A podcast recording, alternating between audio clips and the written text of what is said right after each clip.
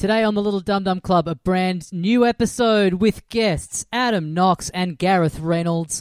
We have some tour dates coming up. You can come and see us out in the big wide world. We have Brisbane on the 7th of August. We have our big live 500th episode in Melbourne on the 14th of August. And then we are going to be in Perth on the 9th of October. Tickets and all that stuff can be found at littledumdumclub.com. Get out there, come and see us. But we will talk to you more about that at the end of the episode in Talking Dum Dum. Until then, enjoy this new one with Adam Knox and Gareth Reynolds.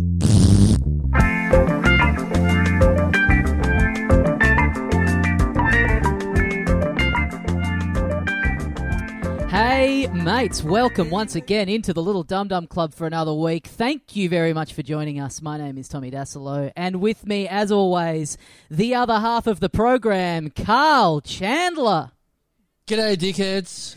We have two very special guests joining us today. Please welcome back into the Little Dum Dum Club, Adam Knox and Gareth Reynolds. Yay. Yes! Yay! Yeah. Yay! Yeah, right. Yeah. Yeah. Welcome back. I love that. This is the stage of the pandemic where we're so wanting to be overseas that we're just recreating one of the Koh Samui International Podcast Festivals. We're just getting you guys online to pretend we're actually overseas because you guys were both at the second one. You know what? Genuinely, yes. As well, I had really bad diarrhea this morning, and I didn't know why until just then, and it was reminiscing sympathy diarrhea. It's us. Yeah. Right, it's us. Flashback poop. Yeah. It's turned it into something quite sweet because at the time it tasted very bitter. That's weird. That's weird, Noxie, because I was getting jerked off by an Asian lady this morning, and I was like, "Why am I doing this? What? Now I know. Now I know." Your wife catching you and you going, "It's nostalgia. It's not. I'm not cheating on you. Nostalgia's in." I did this 3 years ago as well. I was getting my wife to do it as she was doing the eyes. So just to be clear, I wasn't cheating on her. So yeah, too soon. Yeah. I gotta go, guys. Thanks so much. That's bye. Are you having sympathy diarrhea as well? Cool, nice. That's what I'll call it, yeah. That's what I'm going to call it from now on. I'll just say I have a twin who's in pain. My twin must be hurting right now. But Gareth, last time we spoke to you, you were deep in the lockdown and all that kind of stuff, and now you're back. You were telling us you're fully vaxxed. You're out on the road. You're living the dream. Back. You're your Dollop co-host still got the tinfoil hat on. But you're out there living your life, baby. Well, no, he makes his comeback Thursday night. He's doing a show in L.A. But, yeah, I've definitely been going out there more. But I always went out more on the road than Dave. This is a perfect reunion of that Koh Samui International Podcast Festival because Dave's not here. That's right. So, yeah. The difference being, though, he didn't promise to join this. Oh, right. Okay. Mm. Yeah, sure. Mm. Right. Yeah. But no, that does feel weird that America's more on top of things than Australia. We're sort of in a very, very loose lockdown, I guess, at the moment, sort of. But you're out doing shows. It's like, how the fuck did America get past us? Well, we print the money, you know, so we're able to we have it. That's why I love when they frame it as like Joe Biden's going to donate the vaccine. It's like, I don't think this should be considered donations. This is like never before were they like with polio, like we're going to donate it to the orphans. It's like, no, get people vaccinated because we're not, you know, but it just kind of shows you where we're at. But no, it is crazy when you look at a map of the world. I was trying to explain to people this. That is a really crazy experience when you look at a map of the world. That's crazy. It's nuts. You go, nuts. There's a South America? Is that Alabama? Yeah. Which Americans we're actually suing them for copyright infringement. We are suing South America. That is not okay. What they're doing is that the deep South. That's it's very deep South. Yeah, that's so deep South. We're saying don't come to our America. Right. Can I say, I give the vaccine to a whole bunch of people because fuck, man, doing a podcast over Zoom again. Remember how much of a nightmare this is? Oh my God. How did you make it through the full year of doing this, Gareth? I mean, it's not as fun. It's still like enjoyable and fun, but like I miss being able to feel energy and shit like that. And that's the thing with actually doing shows again. Cause I was doing like so many Zoom shows too. and you just genuinely are like, you know, who the fuck is this for? Like, this could be considered psychotic, honestly. And people don't know. When you record a podcast in real life, we're all giving each other little kisses off mic. Everyone's like holding hands in a circle. There's so many feathers tickling skin. Right, exactly. It's basically so a tickling competition. Yeah. Doing a podcast without my handcuffs on is bizarre, but here we are. Yeah, no, seeing you hold the mic is weird, honestly. I've never seen you hold the mic before. I mean, you've seen my hand in this shape before, but not with a mic in it. I'm hungry. Usually I've put out a few zingers by now, and of course, once you get the biggest laugh, you get given a dessert. And so I'm famished. Usually I'm fucking well fed by now. Right. But over Zoom. Yeah, but see, the thing why I think that could still work, Carl, is because you always gave it to yourself. So I feel like you could do that at home. Yeah. Well, hey, I've got my own sense of humor, so I know what tickles me. So that makes sense. Yeah. Now you're laughing at your own jokes is on a 2-second delay. So you're saying something, and then it's taking you a few seconds to respond to yourself. I'm saying to myself, "No, you go. No, you go." Noxie, you and I were talking about this the other day. That like it's impossible. Like no one. I'm sure there are people that would do this. There'd be a very, very small percentage of people that would walk away from doing a podcast over Zoom and go, funniest I've ever been. But that's the true sociopaths out there feeling like they've done their best work in the Zoom comedy environment. Absolutely. But how were the shows, Gareth? Like, because I don't think anyone really did that here in Australia. Like, no one really bothered with stand-up over Zoom. Oh, the Zoom shows or the shows that I've been doing on the road? No, the Zoom shows. Oh, the Zoom shows were weird, man. I did a weekly improvised Zoom show from my house every Thursday for like a year. Mm. And, I mean... How'd you get that? Well, I just would have people send suggestions. And so I just filmed it myself. And then I would just upload these clips of it. And, like, you know... Towards the end, I was like, "This is crazy!" Like was. Just, I did think that towards the start. So yeah. Watching the progression of you on like just your Instagram, where it started off with like bright-eyed and like, "Hey, I'm going to do a Zoom show over stand-up over Zoom. It's a great idea. I'm being innovative." And then it was your hair getting longer week by week and you holding more and more like a cat and the cat's hair was getting longer.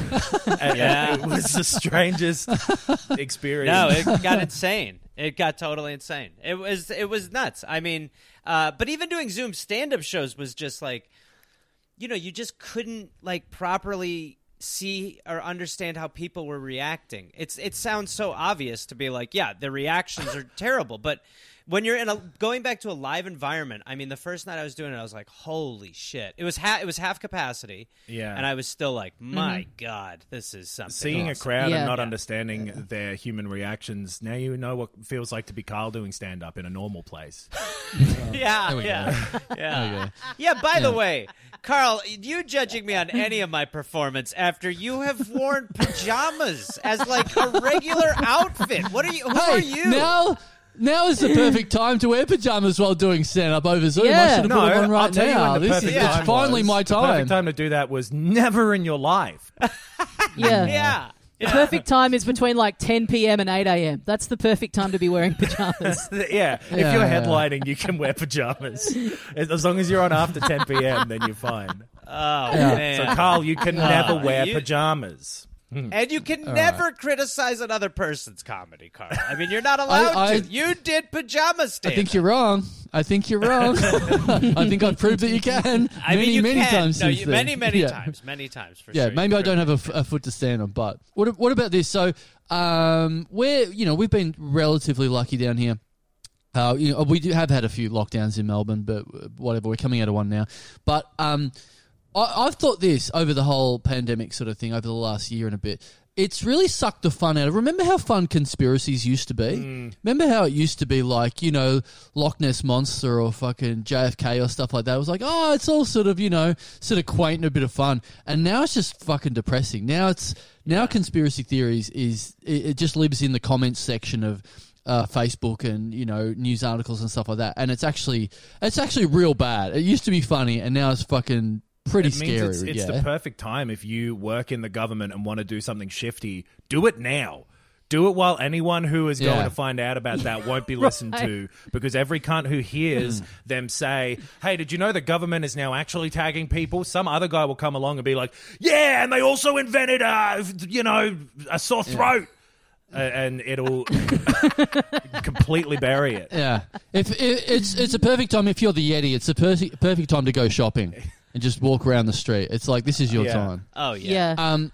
Now, there is a shop that's in between Tommy's house and my house on the podcast mile, in the middle of it, which I'm intrigued by, because I used to, I love a good crazy person. I don't drive many places because I do love getting on public transport. I do love walking and getting amongst crazy people. I nearly got in a fight with a junkie the other day, which was quite good, because he was so crazy I couldn't take my eyes off him. I'm like, I know this is trouble, but I've got to keep looking at him. And then he just sort of ran at me because I was looking at him, and I was like, oh, fuck, sorry. But so I love that sort of shit. There's a shop in between Tommy and I's that I'm very intrigued by. Now, it is a shop where it's got huge, banners in the shop window over the top of, being able to see what's for sale in the shop. Now, here's two of the banners that they've got. One says, love or fear, our collective thoughts are creating this world. And the other one says, staying apart keeps us together equals fear. What are you choosing? So it is very much an anti-vax, anti-lockdown, anti-virus bunch of sort of protesting sort of signs in the window. Well, at least they're anti the virus as well. That's good. Well, I'd say anti-virus existing. Yeah, right. So that's a funny position to be like, I don't think people should get the vaccine. I don't think lockdown should happen. But make no mistake, I do think that the virus is bad, okay? I'm with all of you on that. It's just the approach of what I believe into. Everyone should get sick. Yeah. People should get sick. Yeah, that was the UK's approach. I got the chickenpox when I was a kid. That was the UK's approach for a minute. They were like, all right, everyone will get it and then we'll be good. And then they were like, oh, shit. Yeah. Stop it. Yeah. Wait a minute. This is making people really sick. What do we do? I'm not exactly sure what the plan B should be. Go ahead. Yeah. Sorry. So they've got those signs in there. So I'm like, okay, you can read those signs from the tram. Right. So I'm interested. I get closer. There's a big sign on the front door that says, attention Australian local governments and councils. This will get their attention. Yeah. And then a big, fist, with a finger, an Uncle Sam, sort of Uncle Sam wants you. And it says, you, attention Australian local governments and councillors, you are all accused of treason against the people of the Commonwealth of Australia. Oh, no. And then it, some reason, it then... Yeah, then it names all the states, just in case anyone, was unaware where they were living or whether their state was was counted within Australia or not. Just so you know, New South Wales, yes, you are a part of Australia, so you are accused as well. They re-upped. Yeah, so, they paid the subscription. They're still in. Yep. So I've got all that. That's of course. Now, here's where you guys come in. All right. So what shop? What shop is would these be on the front of? Okay. Well, given that it's Bridge Road, Richmond, my immediate guess would be cheap discount suit shop that's about to go out of business, because that's 80% of the stores along Bridge Road. Well, the other 20% is suit shops that have gone out of business. So, yeah. COVID suits. All right, Tommy, that's your guess. What about you guys? If they sold pajamas, I know who would be shopping them. Oh, yes. Yeah. I think it's so... I like the idea that it's a shitty suit shop. And then I think what it is like a League of Extraordinary Gentlemen situation where it's actually a cover for where the spies go to get suited up for actually dope clothes in secret rooms. And they're just trying to keep everybody out there by being like, we're cuckoo, right. So then you can just do your business in the back with, Yeah. I mean, that's a bad cover. If you want people who are going to be able to find spies not sniffing around, you don't want the conspiracy theorists to all come to your house, be like, I actually agree with a lot of this. Why are you dressed like that? Yeah. What's this gadget? I reckon we're talking either based on the amount of paper that they've hung up in their own windows, it's like a printing shop. I think this sounds like a $2 shop, they don't know what they're selling or what's going on. Yeah. That's a good guess. That's very logical. How amazing is the idea that a print shop is putting up all their like political beliefs in different fonts to kind of show up, like you know, like demonstrating to like a prospective buyer, just like so. This is what kind of attracts people towards your beers. And what does that sign say? 9/11 was an inside job, but we can do whatever lettering you want. Obviously, whatever lettering you want, we can do. If we print that George Bush did it on 200 GSM, it looks a bit crazy. On 300 GSM, I can start believing this. Yeah, the kerning on the text of Scott Morrison is a lizard pedophile is just beautiful, exquisite. And I wanted to say, welcome Aunt Grace. Yeah, we'll put that where Scott Morrison is a lizard pedophile. We'll obviously just say, welcome Aunt Grace, obviously.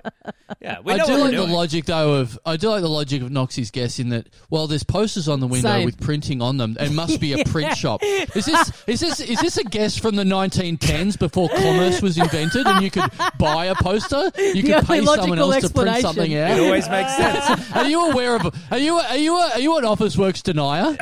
Every shop, in my experience, if you are going to a pizza shop, they list what type of pizzas they have in pepperoni, in capsicum. It's always the way they do it. You use what you have. You go into a McDonald's and you're like, I need to print like 30 pages. Yeah, get a banner made. Or just following that through for like literally anything, like you're in Rebel Sport. Oh, I can see a basketball here. Well, LeBron James must own this place. It's the only logical explanation. Yeah. I can tell it's a McDonald's coming up because there's a huge yellow M made out of hash browns on the side of the highway. That's pull in. That's why they're yellow. We should...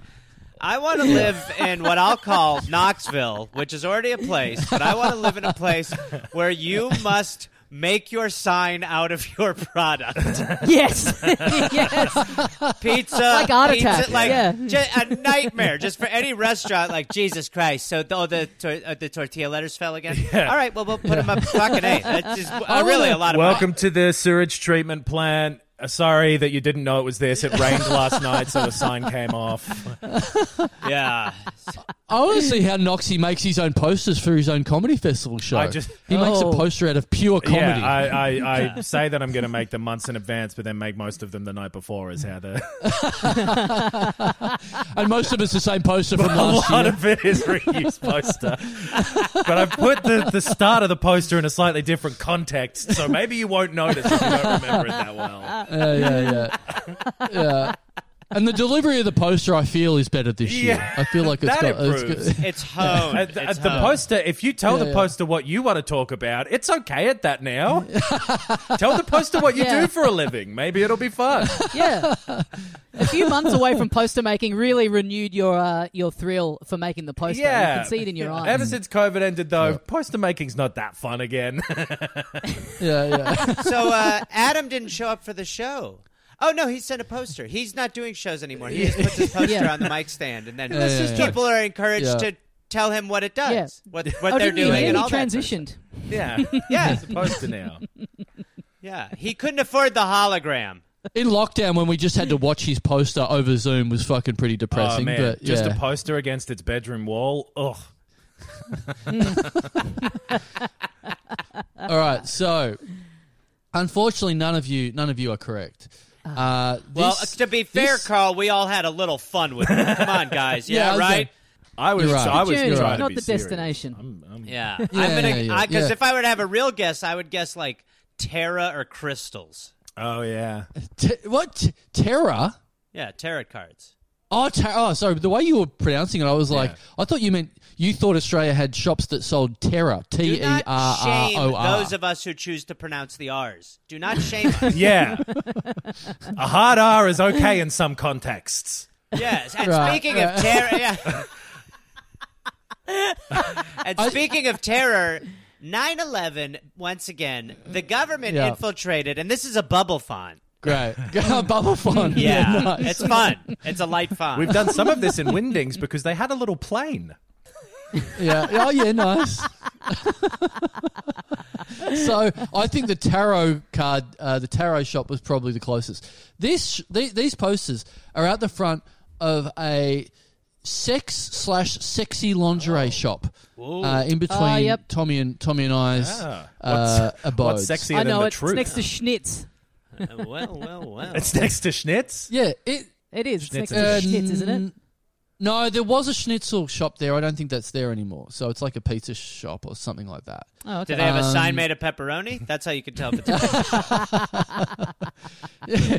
No, but this sign has a sign made of pussy. So that's how you know it's a sex shop. So yeah. It's. I'm surprised you noticed the signs. Just going in, can I just buy the sign? I don't know. I don't really need anything else in here. So what's the deal with that sign? Because there's a bunch of guys out there trying to fuck it, just so you know. Well, there's someone next door trying to eat that sign, so you know, we've got to rethink this sign situation. Trying to do that. Oh, there we go. Well, okay, we get it, mate. You're a generous lover. We get That's it. That's all I can do. I can't get hard anymore. Yeah. So this shop has got all of these signs side by side next to huge posters of women with no clothes on. That have just got like high heels on and extremely small underwear and things like that. So it's sort of got the same gravitas, extremely side by side, like Barbie underwear. Well, I don't know how you dress your Barbies, but yeah, I mean, if you dress them this way, I let's play Barbie, as Miss and Ma'am. The way you talk about lingerie is like an old lawyer having to describe it in court. Yeah. Extremely small underwear. Extremely small. A G-string? Yeah. I don't know. There wasn't a letter on it. No, there was no G, but it was definitely tiny pants. I described the underpants. Lacy little stuff. I was in a very Atticus Finch frame of mind when I was looking at this shop, so that's why I've detailed it like that. So it's gone. It's full anti-vax. It's got all that stuff. It's even got like it's just full of like handcuffs and like tiny lingerie and like shirts with holes cut out so the boobs could hang out and stuff like that. Sure, it's like anti-mask, but it actually sells masks as well. Well, they could just take the tit fabric and make masks. Yeah, if the government was telling you to wear gags to prevent COVID from spreading, then I'm sure these people would be like, okay, that's fine. Yeah. I wonder how many people have been swayed. Like, how many just pervy dudes are like, oh, man, it's not crazy. It's not so crazy. Yeah. Well, I guess like it's in this guy's best interest.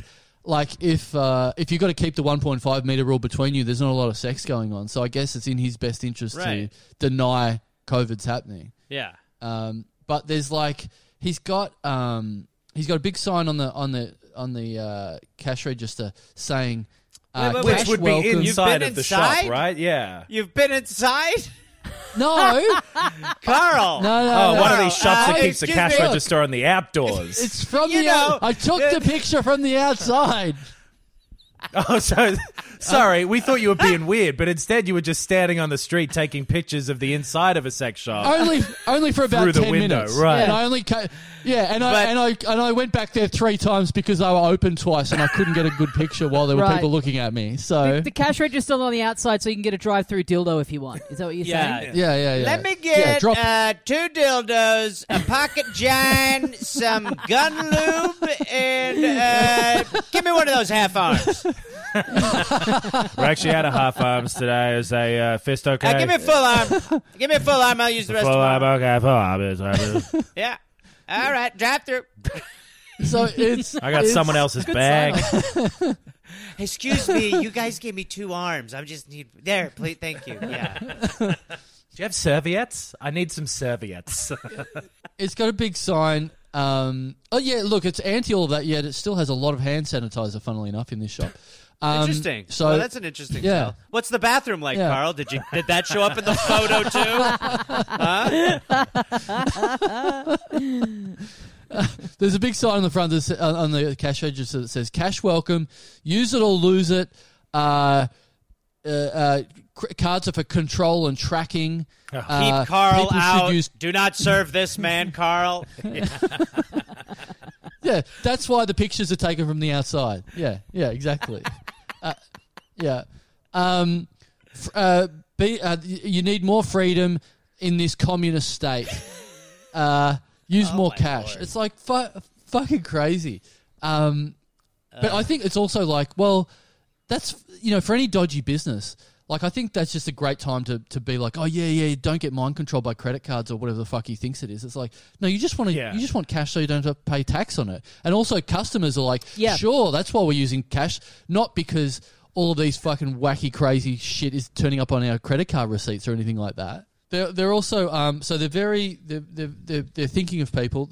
I also noticed again from the outside. Mm-hmm, I also noticed They have this big stack of, you know, when you go when you walk past like a telegraph pole and you see those weird signs that say women wanted photography, no funny business, $300 for the shoot.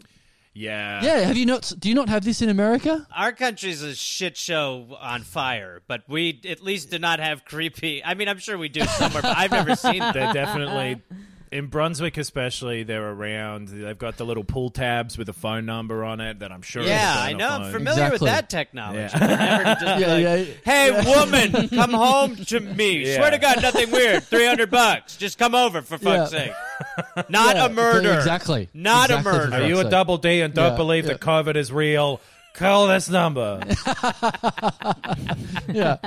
Yeah. So they had a fat stack of these posters, not even hanging up, sitting there. So these guys are the people that are going around putting them on the telegraph poles. So these guys are the ones doing the photography, I believe. So it's like women wanted for creative, fun photography projects. Brackets nude. Well, you could have. I think you buried the lead there, but anyway, absolutely. The little conversation of someone being over their shoulder, editing it, and going like, "Honestly, we really should tell them." Like, no. Yeah. Someone else going like, "Better to beg for forgiveness than ask for permission." They definitely got there over time. They didn't go, "We'll be up front right away." They're like, "These girls are really freaked out. We got to say nude on there. Come on, enough bullshit." Put it in brackets. It'll seem less weird. Yeah. Then it's kind of like we're whispering it at the end, like, hey, great photo shoot, women only. Nude. It's not the point. Yeah. It's just part of it. It's the least important part of it. It's just one little element. It's easier not to wear clothes. You have to do less. Exactly. It's less than carry. Exactly. It's not like we're saying turn up with a top hat on and you get there and go, fuck, I forgot. You can't forget. To be naked. Yeah. You can't forget nudity. Yeah. And we're definitely not stealing clothes. That's pretty obvious. Yeah. It's not one of those bruises. Yeah. Well, they've even thought ahead. They've got one of your fonts there, Gareth. They've got the women wanted poster of the. I don't know if you can see that there. It's got the bubble. Love hearts. It's a bubble. They've made it nice. That's got the bubble font. That's a bubble font. Yeah. That's what you want to go with anniversaries, quinceañeras, up occasions. Yeah. And pleading with women to take their clothes off. And it's your best nude bracket font. Yeah. I really don't like that too, because like the bubble font is nice, but the phrase "women wanted" is a Tacoma bold, threatening fucking whatever. Yeah. That's why, but that's why you undercut it nicely. Bubble font. Yeah, you know. Yeah. George W. Bush did the 9/11 bubble font. Yeah, maybe then conspiracy theories would be a little more palatable if you did that with your voice too. Because the problem is everyone who says conspiracy theories is always like, man, the government invented it. Wuhan's hiding it. They're in cahoots. But if they're like, guess what? Wuhan's hiding it. Isn't that crazy? You got to get like little Elmo to do it or something like that. Yeah. Like a beloved character, you know, or Santa. Did you know that the government's microchipping you through vaccinations? Whoa, they're on the naughty list. Hello, children. Paw Patrol here. I'm the little firefighter, and you know what I'm sick of? Putting out fires in buildings that our government knocked down. This is what controlled demolition looks like. That's my original character. Yeah, Gricky Grouse. Yeah. Yeah. It's it's three. In case you guys are interested, it is $300 cash per shoot. Again, with the brackets minimum. So I don't know if you're particularly good at being nude, you could get a bit more. Apparently, I do it a couple of times a day. I reckon I'm in good form at the moment. I fuck it up sometimes. Great. I trip over my pants and stuff. I did that the other day. Yeah. This is the it must be popular because it was. These signs, these posters were sitting in the corner of the store, like on a bench, and they still had all the pull tabs like ripped off them. So they're not even putting them up on walls or telegraph poles or anything, and people are finding them and pulling tabs off. So this is a pretty popular business, I think. Oh boy. That's pretty clever though. This is, and if you want to ring the number, it's 94956555. That's the same tactic. Let's call the number. You know how you'll always put a little bit of money, or you used to put a little bit of money in the bucket at Spleen to make it look like there was already money in there? They're doing the same thing with those pull tabs. The old coins in the guitar case trick. It's pretty smart. Right. Yeah, that's good. And then the guy who's like running it with him going, you've got to leave at least one of them on. So, no, man. We want to be in. We want to be in demand, buddy. None of them. Yeah. They've all been ripped off. Create a buzz, slowly but surely. This is how you build a business. So yeah, that is the genuine number. If you do want to be photographed in the nude by conspiracy theory anti-maskers, that's going to be a fun shoot. That's an interesting shoot. That's a good conversation to have while you're in the nude being photographed. Yeah, sure. Yeah, absolutely. I mean, I love this. I love the idea that one of our listeners takes this up and then we can, we can have... Goes undercover. We can have a mole on the inside of this operation. What if potentially this person isn't the creep that they seem to be and is genuinely just trying to check the population of Melbourne to see if they have human genitalia rather than that of a lizard? Okay. What if this is their... I'm way more into it now. I like it a lot more now. It's very League of Extraordinary Gentlemen, which was where I was headed. Oh. It's closer to my game. Yeah.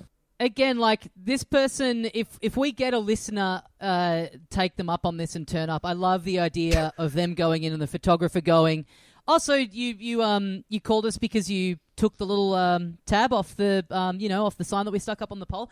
No, I heard it being talked about on a podcast. Yeah. I heard it from Carl Chandler, whose phone number I can also give you.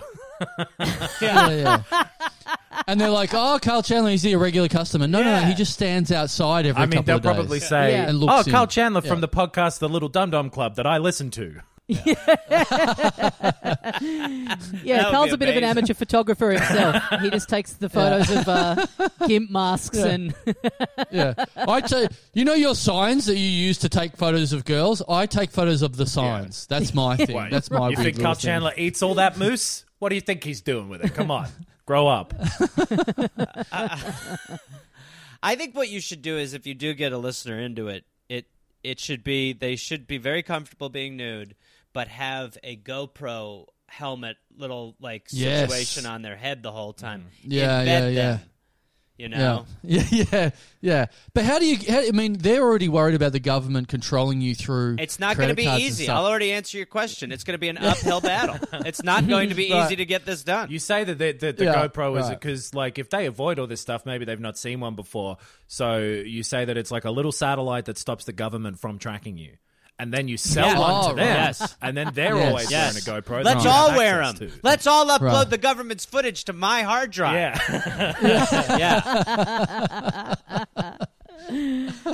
That's that is the toughest assignment to have a hidden camera is when you're a nude model. Not going to be easy. I haven't thought this completely through. It's not going to be easy. Yeah. If someone pulls this off, this is you are crime of the century. You're putting on a masterclass. Yeah. If you can have If you can have listened to the Little Dum Dum Club, written somewhere on your body, so we get some kind of plug out of these nude photos. So here's where we're at now, and I like that. We're now the person, bottomless, T-shirt, Dum Dum Club T-shirt, camera. Yep. There we go. I think we're cooking with oil here. And then I think we're doing pretty good. So you're saying that this nude model that comes in to earn their $300 is coming in going, sorry, I must insist, I'm not going to take off my T-shirt. I mean, absolutely anyone can have a look at the old pussy down there, but I do have some manners. I don't like the way you frame that, so I'm going to say that they get to wear some of those small panties that one of my friends was telling me about so much. You know, that's basically a mask, if you will. A pussy mask. Okay, right. Okay, that would be if you want to get a plug, that is an extremely lengthy way to go about it to get a plug. By the way, if you want a lengthy plug, I know a shop that you can go to. By the way, all right, so we're saying small panties, dum-dum shirt, GoPro helmet, tiny plug. Yeah. Right. Yeah. Great. That's a good look. Right. Yeah, okay. It's going to have to be, if they're going to let you go through with keeping the shirt on, it's going to have to be a pretty incredible pussy that you're in control of as well. Yeah. So maybe don't bother calling up unless you're really packing some heat down. They've got a whole price list made out of the things, so they'll be able to, they'll have... oh, yes. I know. Yeah. It'll still have the UPC label on it, maybe. That's... Yeah. Bobby, get the scanner over here. Bring the scanner over. It's a bit of selling ice to the Eskimos, isn't it? Yeah, it's going to be a tough one to infiltrate. You don't say that word anymore. It's Inuits, Carl. Yeah. Oh, and it's cold water. Yeah, exactly. Get it right. That is an extremely old-fashioned... anyway, moving along the trolley to the next segment of the program. Well, yeah, this is very reminiscent of the other day. I was at a house inspection with my girlfriend. We're doing rental inspections at the moment. Whoa! Oh, yeah. All right. Great. Yeah. What do you think of that, huh? You need any signs? You need any bubble fonts? Did you get down on one knee and house propose to her? We have been putting in some applications where we're saying that we're married, thinking that it might help get us across the line. So I didn't know you were at this. I didn't know you were at this point, Tommy. Yeah, faking marriage is a big step in a relationship. Well, for someone who lives with a cat, this is huge, and I can't fathom it. Yeah, we've been pretending to be in a relationship for a couple of years now, and it felt like time to pretend to take the next fake step. You know.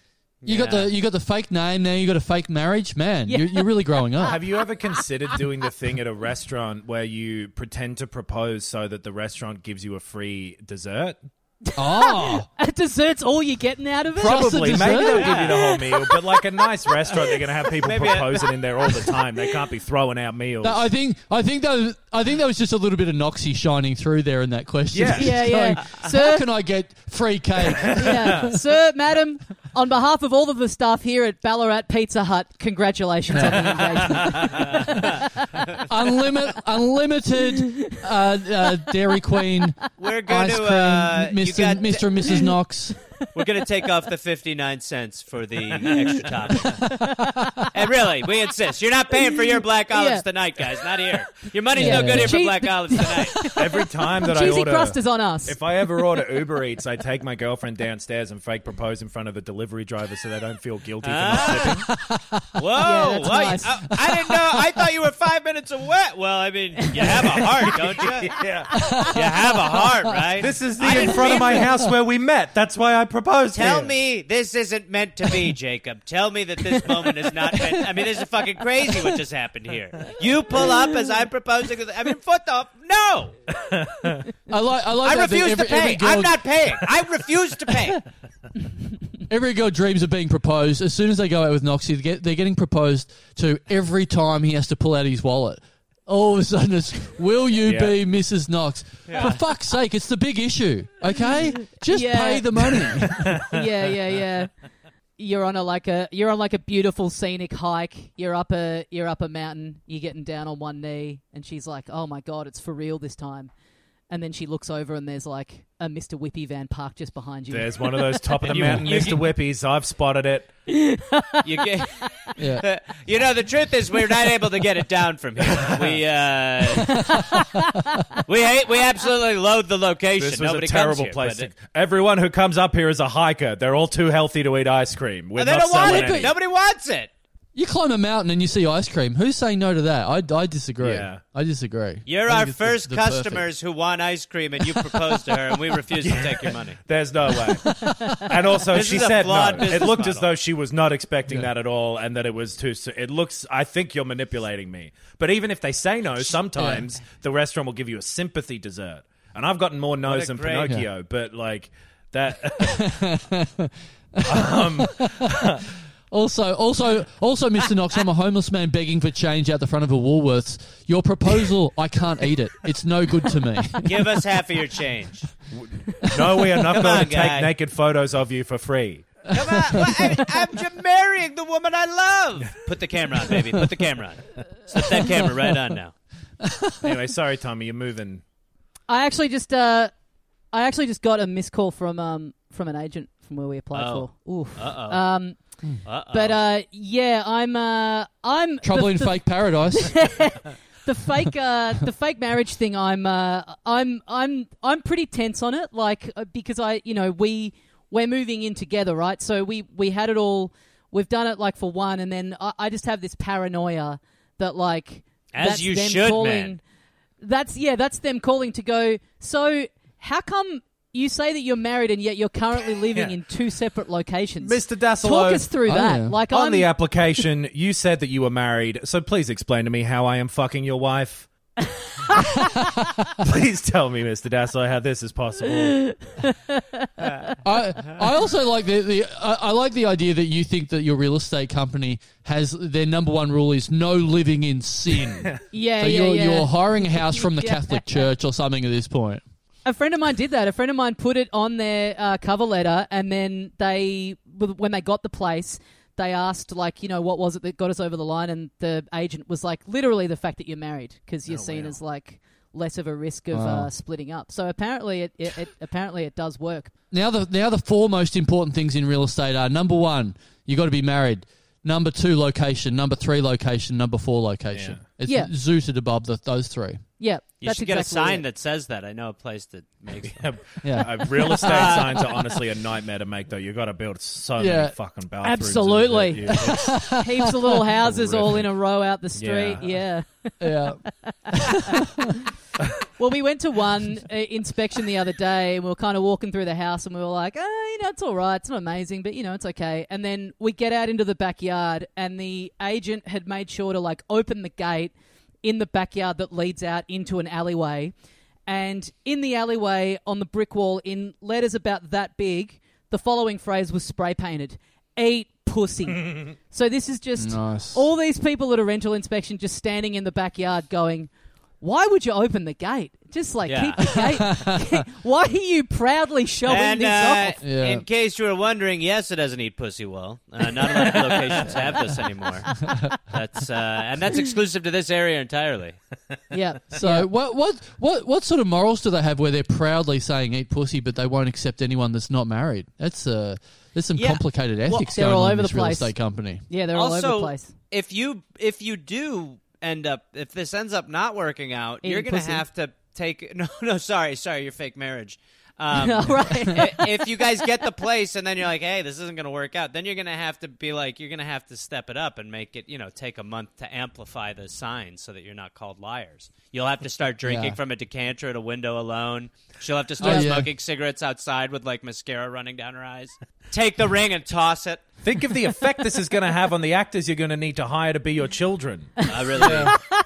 Tommy, we need Knox on as a producer. Come on, please.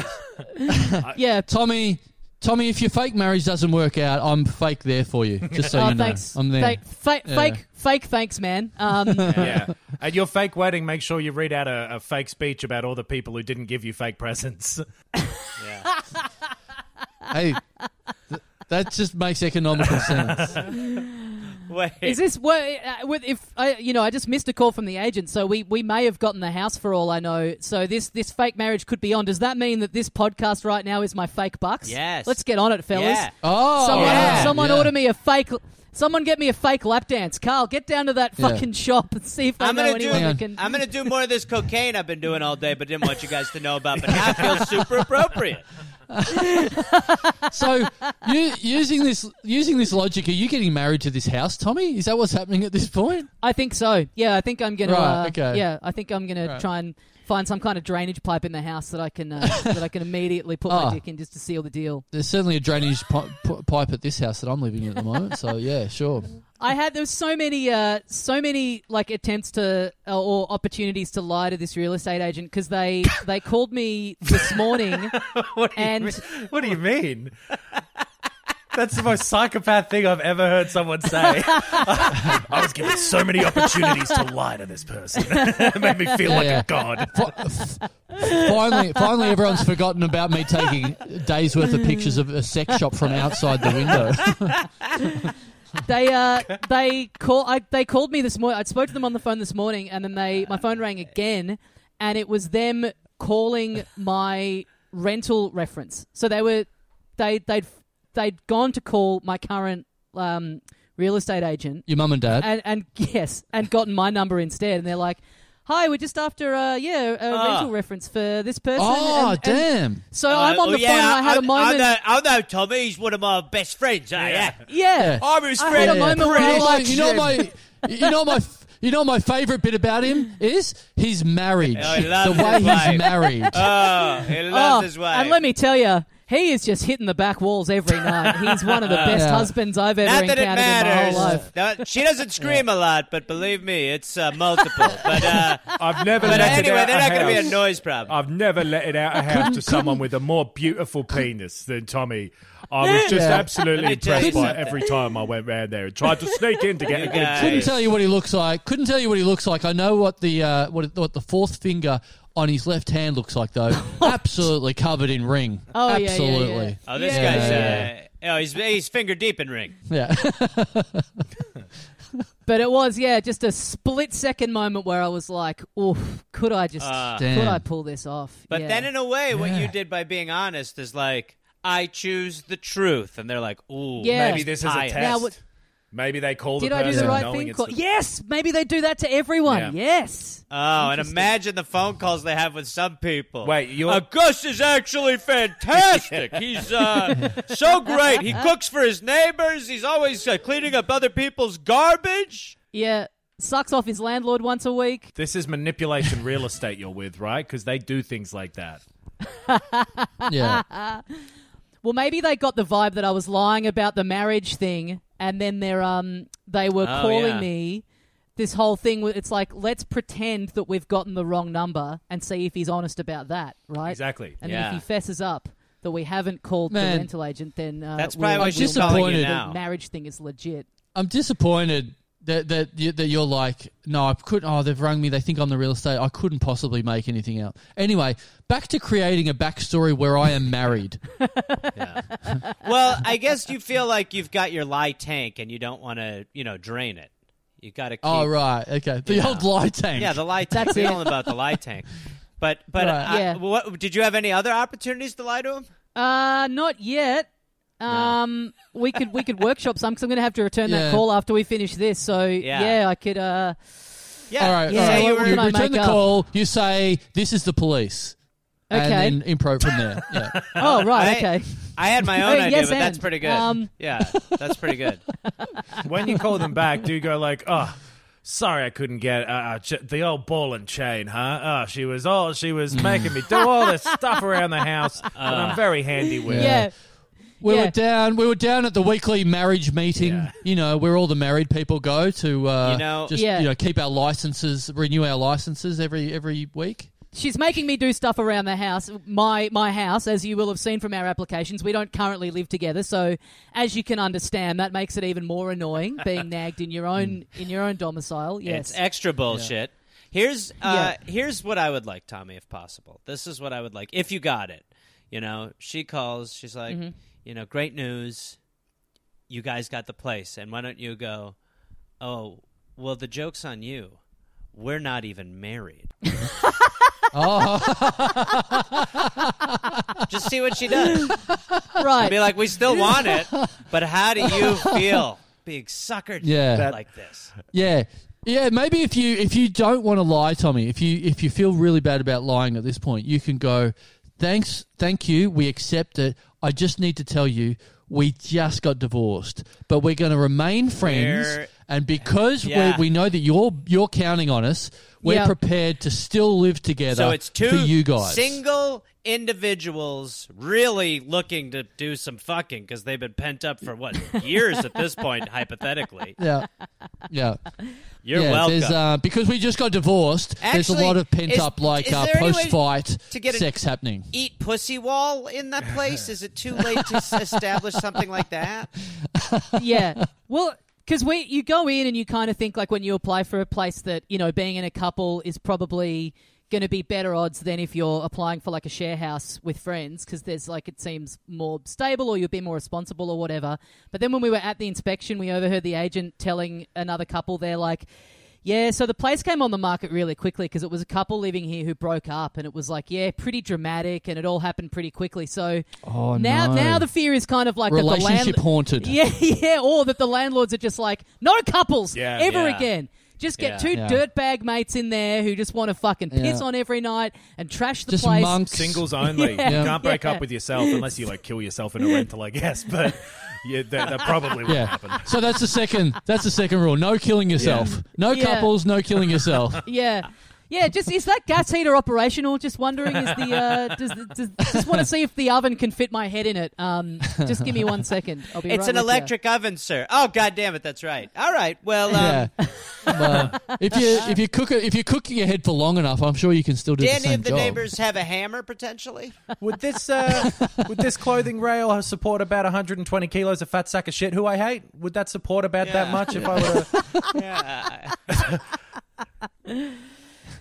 But I guess I'll know after we're done recording. Hopefully, that's exciting. Well, hopefully I mean, that's not me. That's great. And can I say I'm so thankful, and I think Adam is as well. We're so thankful to be part of this special 2.5 hour Dum Dum. I mean, we knew the deal. We came in and let's fucking rock it. Yeah. You know, we've already got momentum, and let's keep the party fucking going.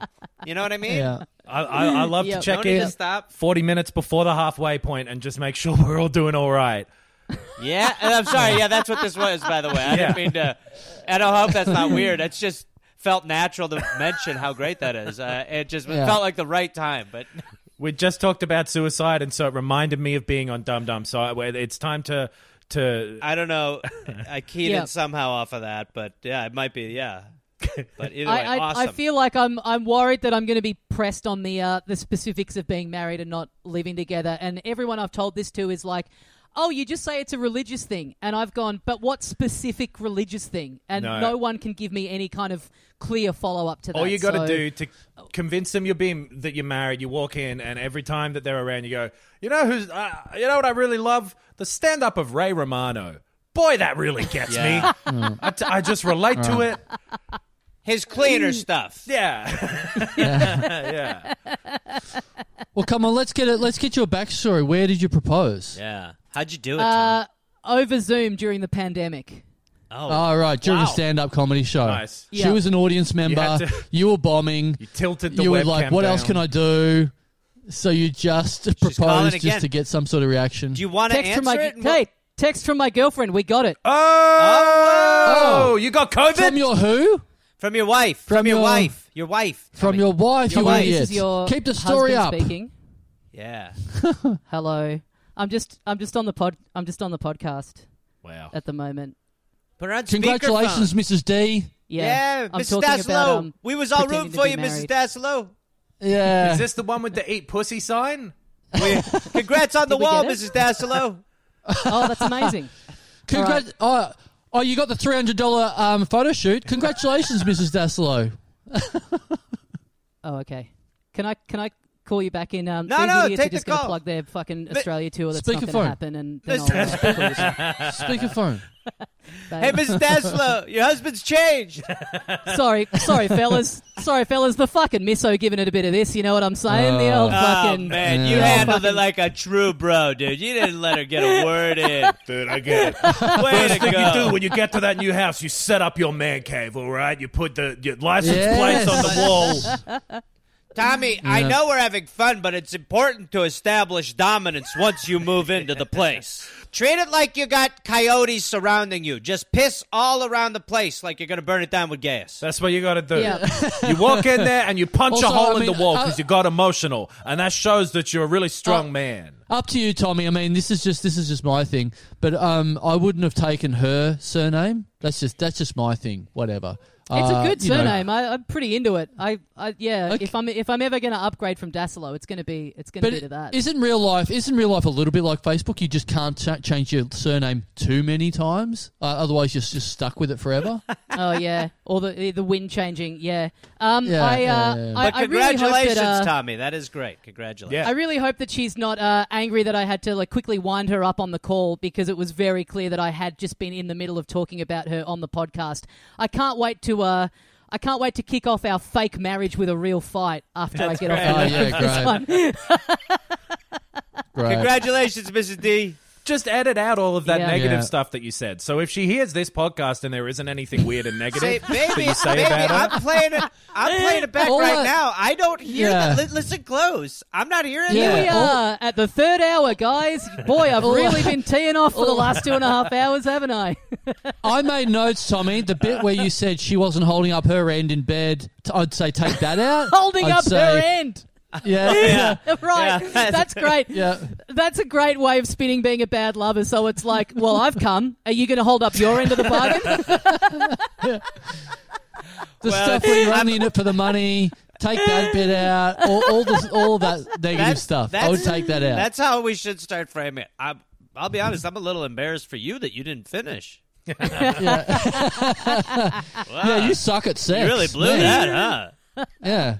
What was the problem? You just you weren't focused, or what happened? Yeah. I was going for like 40 seconds. I don't know what the issue was. It's like I beat you. I got there. I mean, I'm tired, so I'm going to crash out, but I'm Carl Lewis over here, and what are you, Eddie the Eel or something?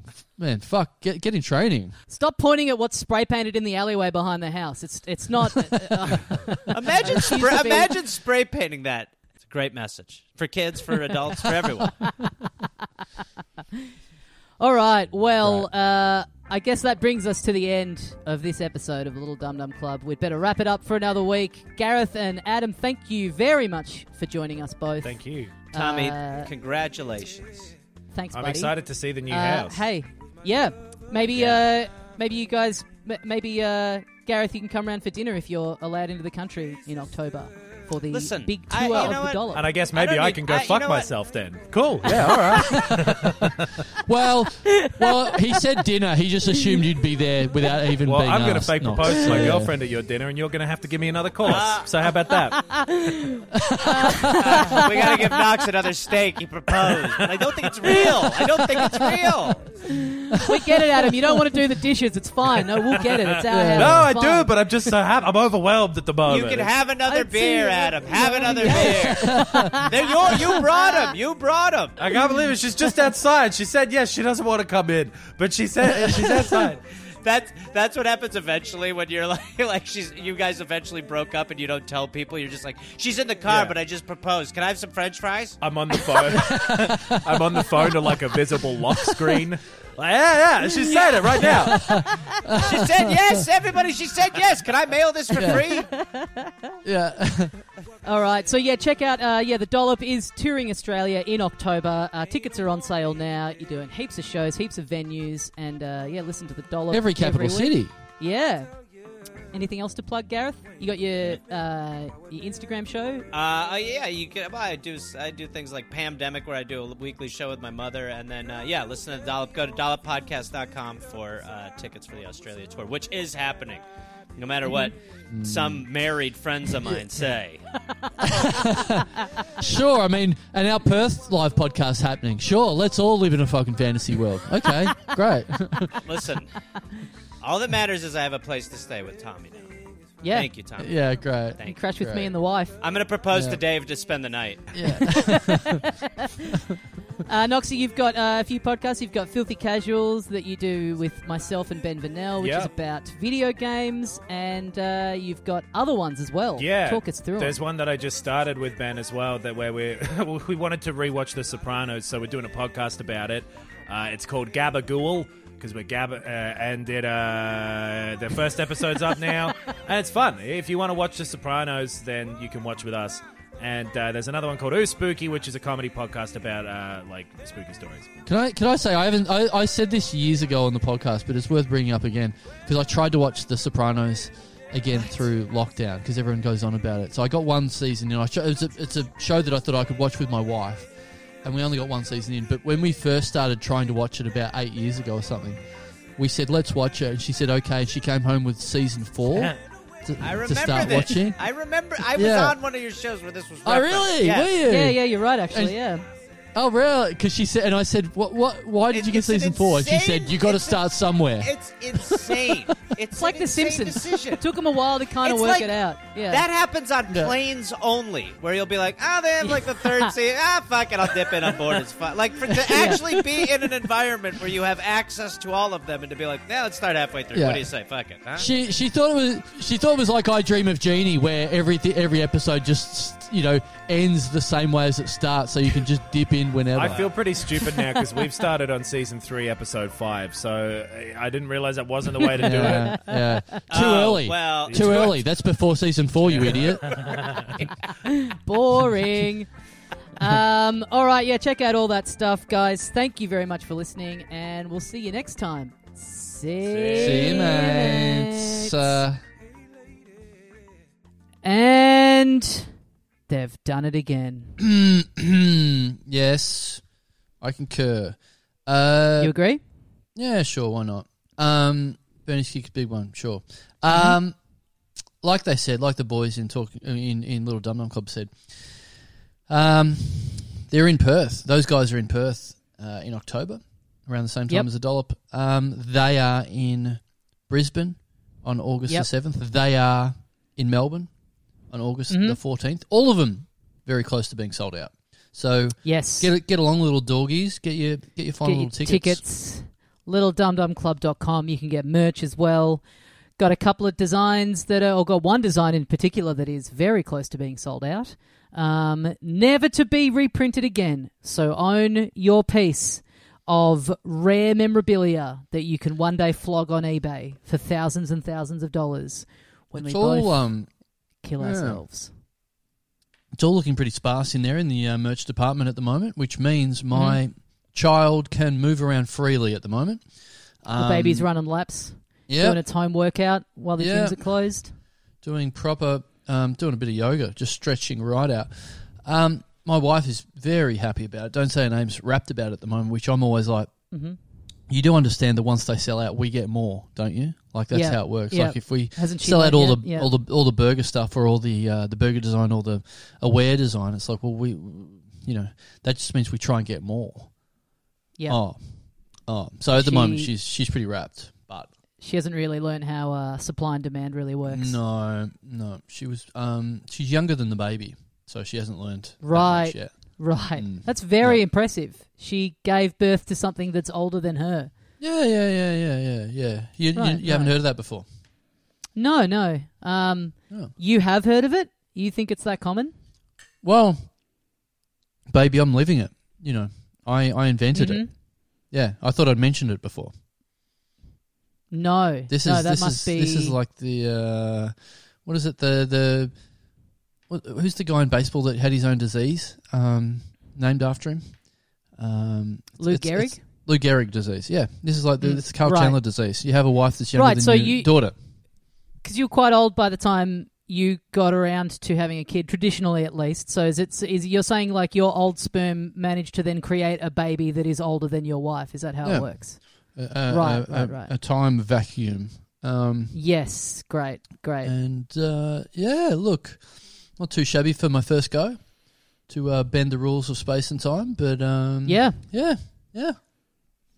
Got to wonder what the case will be for the sibling if you ever have another kid. Yeah, where's it going to fit in age wise in between your its mother and its sibling? Maybe older than both of them. Older than me, maybe. Yeah, that could be cool. Yeah, only one way to find out. Yeah. And that is to put some of this sperm I'm just jerking off wildly around the room into someone else.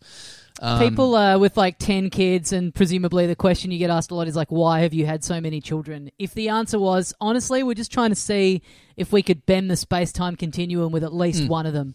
I don't think anyone could really fault that as an answer, as a justification. I'm like a scientist. Instead of being in the lab with test tubes and beakers and stuff, it's just my cum. So, yeah.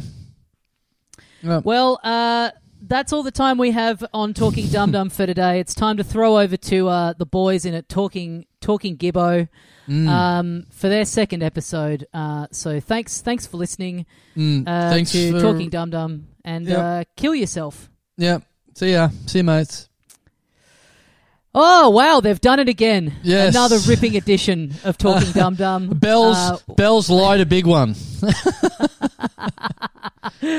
Welcome back to another edition of Talkin' Gibbo, the show within a show within a show, where we break down the comings and goings of Belle Gibson. Cancer liar extraordinaire. She, if you missed the show last week, a lot of people would know about her already. But yeah, look, I'm fairly infatuated with her personally. She lied about having cancer, something close to your heart, literally and figuratively. And then it's just was on a massive lying streak. Then got a deal with Penguin Books, put out a cookbook that basically taught you how to cure cancer, and then got found out she never had cancer in any way. So what happened on Talking Gibbo last time was, Tommy, you then bought her cookbook mid-episode.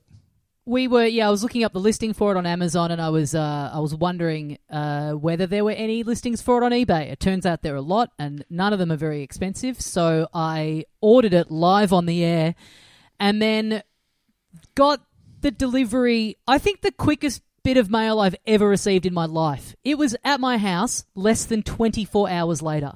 Like, this person must have seen that sale come through and then been at the post box within 15 minutes. Is there any chance that this person could live in the same building as you? I've had this with our merch before. Someone's ordered stuff in Hawthorne, and then I've looked on the map and gone, they live a block away from me, so I just walked up and put a T-shirt in their mailbox. Oh, really?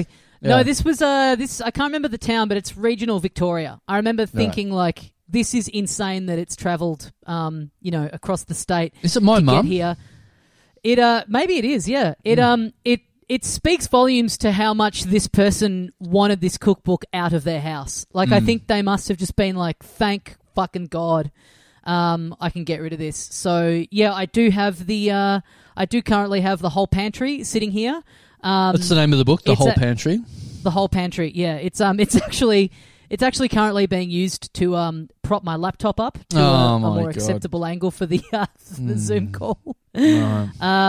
So your laptop no longer has cancer, is what you're saying? Yes, the bottom of it doesn't. Yeah. It's sort of antivirus. It's working as an antivirus on your computer. Yep. So yeah, I've got that cookbook. Perhaps when we're allowed to have visitors in the house, I can fire it up and cook the Belle Gibson pad thai. Surely there's a little bit in it. So a little bit of wisdom you could share with us. Surely there's you don't have to cook a full pot roast that's going to cure me of lymphoma or anything. But surely I'm there's just a little snippet of something. So it's like the whole. There's 10 pages at the start that are her story so far, where it's her talking about here's what it was like having cancer.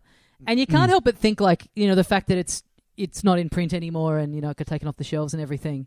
If she hadn't have had all that stuff in there, it probably could have skirted by, you know what I mean? Right. Maybe the mentality would have been, look, she's fucked, but... as long as there's nothing, as long as none of these lies are actually in the book, maybe it doesn't matter. Yeah. Look, we can overlook that because they don't say the C-bomb in there anywhere, but there is. She does make a mean chocolate crackle, so let's let the book live on. But unfortunately, she stained it. Am I wrong about this? You can buy Mein Kampf, can't you? Don't they still publish that as the fact that it kicked off a world war, it classifies as a historical document in some way. Sounds like you want to get back on eBay and check that out, Tommy. Buy another copy mid-episode for Talking Adolf. This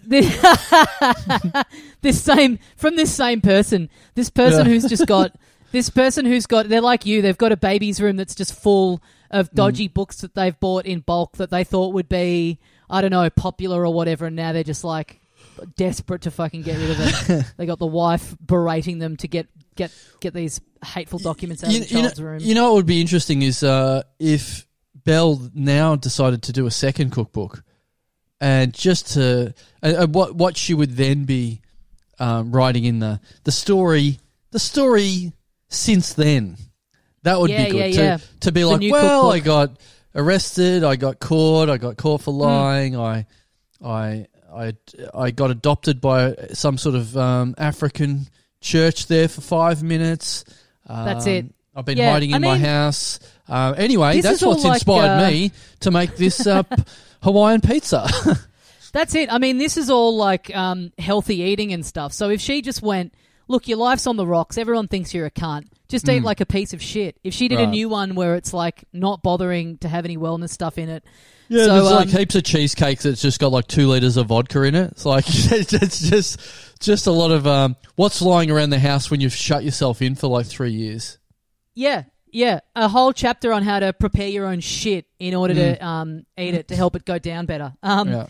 Here we go. The story so far. When were you diagnosed with cancer? In June 2009 at the age of 20. I had known for a while that something didn't feel right, but when I saw the doctor, he told me to ignore what I was experiencing and to trial antidepressants.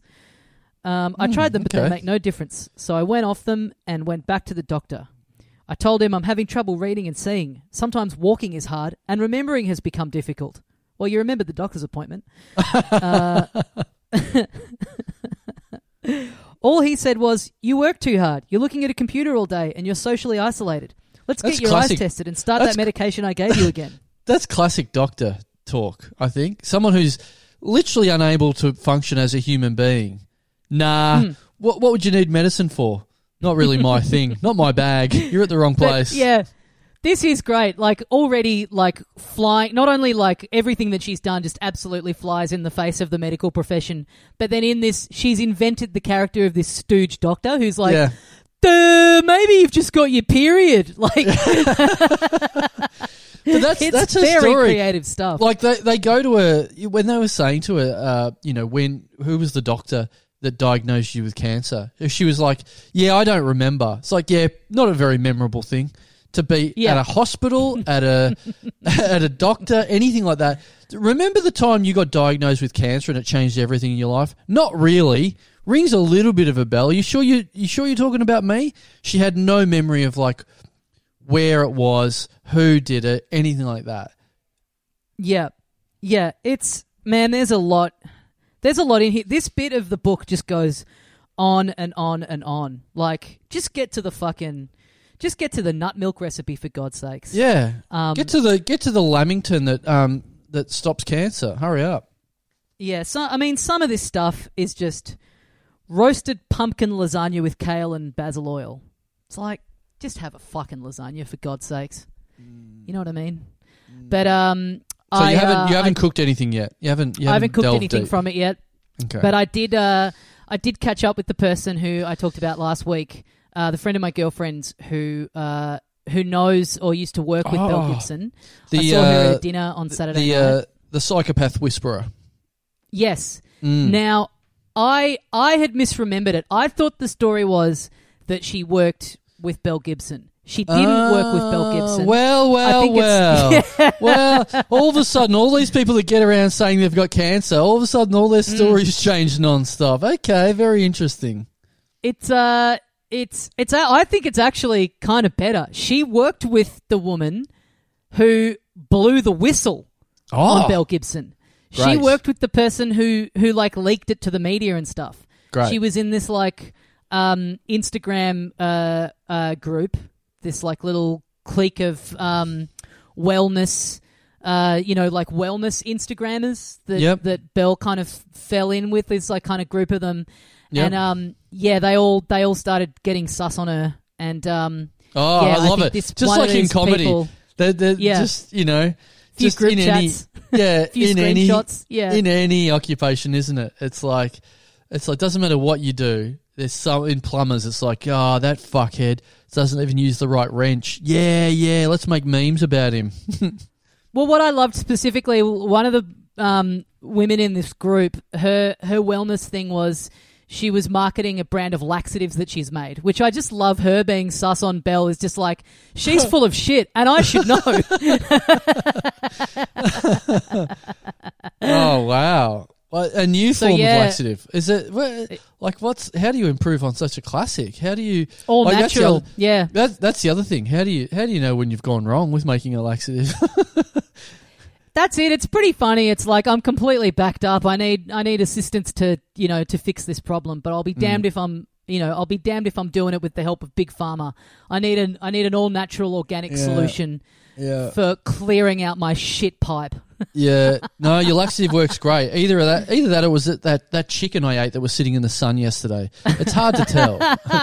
Yeah, the all-natural laxative, and you open it up and it's just a little box full of raw chicken. There you go. That'll fucking sort you right out. It's piped. It's foreign. We've just got it in from Bali. It is absolutely ready to make you go. The super regular edition. Yeah, but so this person contacted my friend and was like, "Yeah, we're all talking about her. We all reckon it's at the time. We all reckon something. Yeah, this is at the time that she's like, yeah, we reckon something's not adding up." And then they broke the story. And this friend of mine was telling me this, and that was all the information she would give me. She maybe we can do this in a future ep. She said she doesn't want to give any more information unless she's on Talking Gibbo in some capacity. Oh, really? She said, "You're welcome to call me and get me on the phone, and I'll dish other stuff that I know." Because the other thing is, this lady's partner is a doctor, and I was telling people at this table that I'd bought the cookbook for like on the pod and as a joke and everything. And he didn't seem to get in any way like why that was funny, why I had done that. As a medical professional, he seemed offended and sort of a bit angry at me that I had done this. Like he just kept coming back to like, why did you buy the book? And I'm like, I don't know. I'm thinking it like it could be like a funny spin-off pod where like every episode I cook one of the recipes for a guest and he's like, why would you do that? Why would you give any airtime at all to this book? People might take you seriously. And I was it's funny. Hang on. At the same time, his wife is wanting to be on the show? Yeah, yeah. So I like to imagine maybe... The husband's saying, why would you give any airtime? And the wife's going, I know why. Give me the airtime. Yeah, I wonder if this was a... I wonder if this was a big Barney in the car on the way home. Yeah. So you're saying, like, when you started saying she wouldn't tell me any more information unless, and I'm like, oh, of course, unless we promise to not use her name or anything. But it's the opposite. Unless I'm the one that's on there spilling all the fucking dirt. Yeah, to begin with, she was very hesitant to tell me anything. And I was like, look, if you don't want me to talk about it, I won't. So she starts telling me, and then it gets to the end and she's like, oh, you can say all this stuff, just don't say the name of one of the people. And I'm like, it's not – I mean, that's not that it – she has a funny name, but so what? I was like, sweetheart – oh, wow, a funny name. Now I'm intrigued. Sweetheart, we read out between 5 and 60 funny names on this thing a week. We're not hard up for funny names. But then it turned into like if you want to get me on the phone for an episode of Talkin' Gibbo, I can divulge more. But I don't know. Wow. I have a feeling that I've kind of tapped her out on what she actually knows. Now that I know that she doesn't directly know Belle, just the friend. But yeah, I can't believe that we're not allowed to name Dr. Comedy. I can't believe... Oh, whoops. I wonder Sorry, if, I've said too much. Yeah, bleep that out. Radiologist Comedy. I wonder if we could... what about... I wonder if we could try and get the whistleblower on here. Now, that would be a coup. Yeah, for sure. I'll ask my wife. She wasn't there when it all went down, but like I said, she used to work at Penguin Books. She knows people vaguely concerned with that department. So maybe I can... The harder thing is, though, getting my wife involved, because she's going to be more like the doctor guy. I'm going to say to her, this? Can you do this? And she's going to be, why? Why would you do this? Why is this funny? This isn't funny. Carl, what are you doing? You're going to get yourself in trouble. You're going to get me in trouble.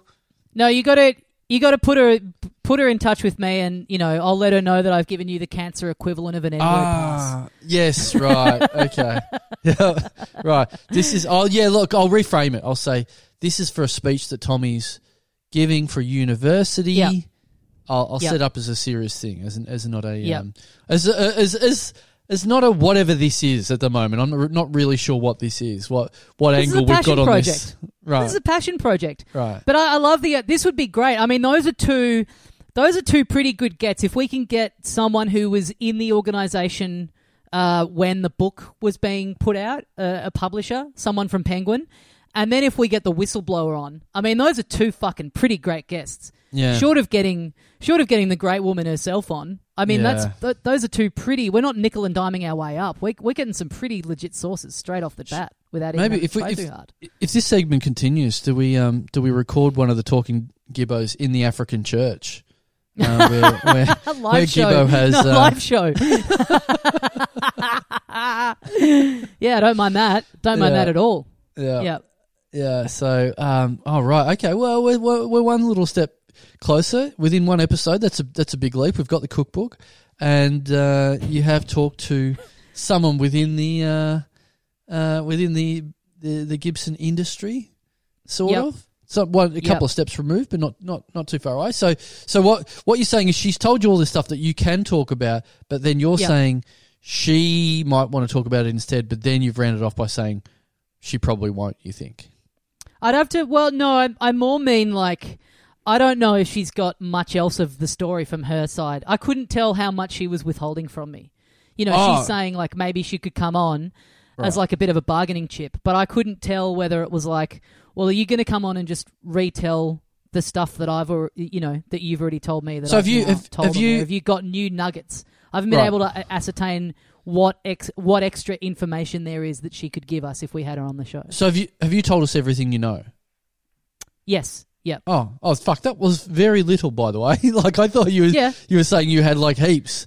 I thought you were saying you'd talked to her all night. You've told us nearly nothing, I would say. Most of it was me justifying having bought the cookbook. To be honest, that took up a great deal of time. me kind of backpedaling because also these are people that I don't know very well. Like these are my girlfriend's friends who, because of lockdowns and everything, I haven't spent a great deal of time with.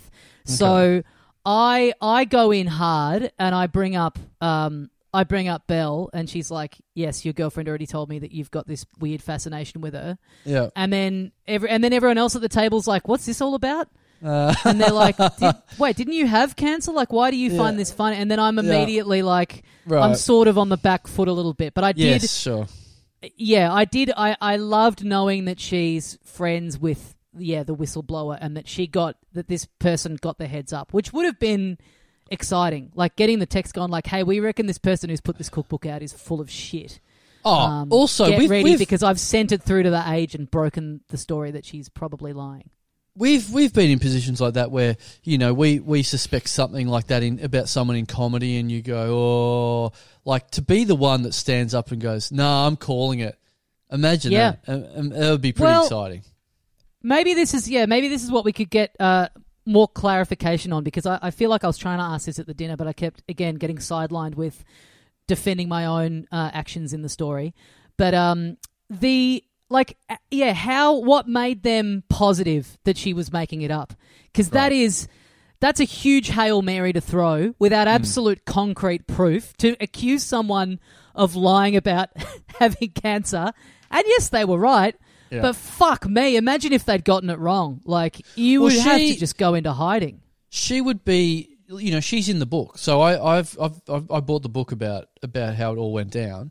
So that lady is in the book. So maybe I can bring the book along. If we get to meet her, she can sign that chapter. That's pretty cool. Yes. Yeah, we just want to talk to everyone who's named in the book in some way, including the publisher. Including this person. There's not that many people I've been thinking about this a little bit. Not that many people I'd be super excited to get selfies with, but Belle Gibson would be one of them for sure. Oh, for sure. Big time. Yeah. Yeah. Yeah. Yeah. Okay. All right. Well, great episode of Talkin' Gibbo. We're making progress. Moves here. 2 eps in. Making progress. 2 eps in. Yeah. Yeah. Pretty good. We could if we have an edition of Talking Gibbo at the Athenaeum on August 14. Maybe we could have Belle Gibson as a guest by then. Oh, my God. I don't mind that at all. Is there, what's wrong with people that are named like that? There's Belle Gibson that's faked cancer. There's Mel Gibson, who hasn't been too nice to ladies or the Jewish over the years. Yeah, I mean, if there's someone called Elle Gibson out there, what's wrong with them? They're just going to be like a Nazi or a KKK member or something. I was really hoping there'd be a third example of a similar sounding name, but not just the two. No. Belle Gibson, Mel Gibson, and Elle Gibson. Yeah, that's a name. Okay. Yep. Famous Klansman Elle Gibson. Yes. Well, of course, we can't do Talking Gibbo without the support of all our Gibbo heads out there. The show is on Patreon under a different name, patreon.com/Little Dum Dum Club. You can get on there and you can give your money. Make no mistake, it is coming directly to the Talking Gibbo podcast. It's just like a little fake name that we've put on the Patreon just for just for tax purposes, etc. Just to make sure Belle Gibson doesn't get her grimy fingers on this cash as well. Exactly. Yes. Yeah. We've had to name it. A funny little, obviously very fake name called Little Dum Dum Club. So, but thank you to everyone who has subscribed to that, and in the past, in the future, in the present, especially in the present. They're the people we're occupied with at the moment. And like you mentioned before, let's read out some of these great names that have contributed even to the purchase of that that cookbook/doorstop that you're currently using. With the cures to leukemia in there within pavlova recipes. Okay, let's turn on the unplanned title alternator. Keep this all fair and square. Oh, should we?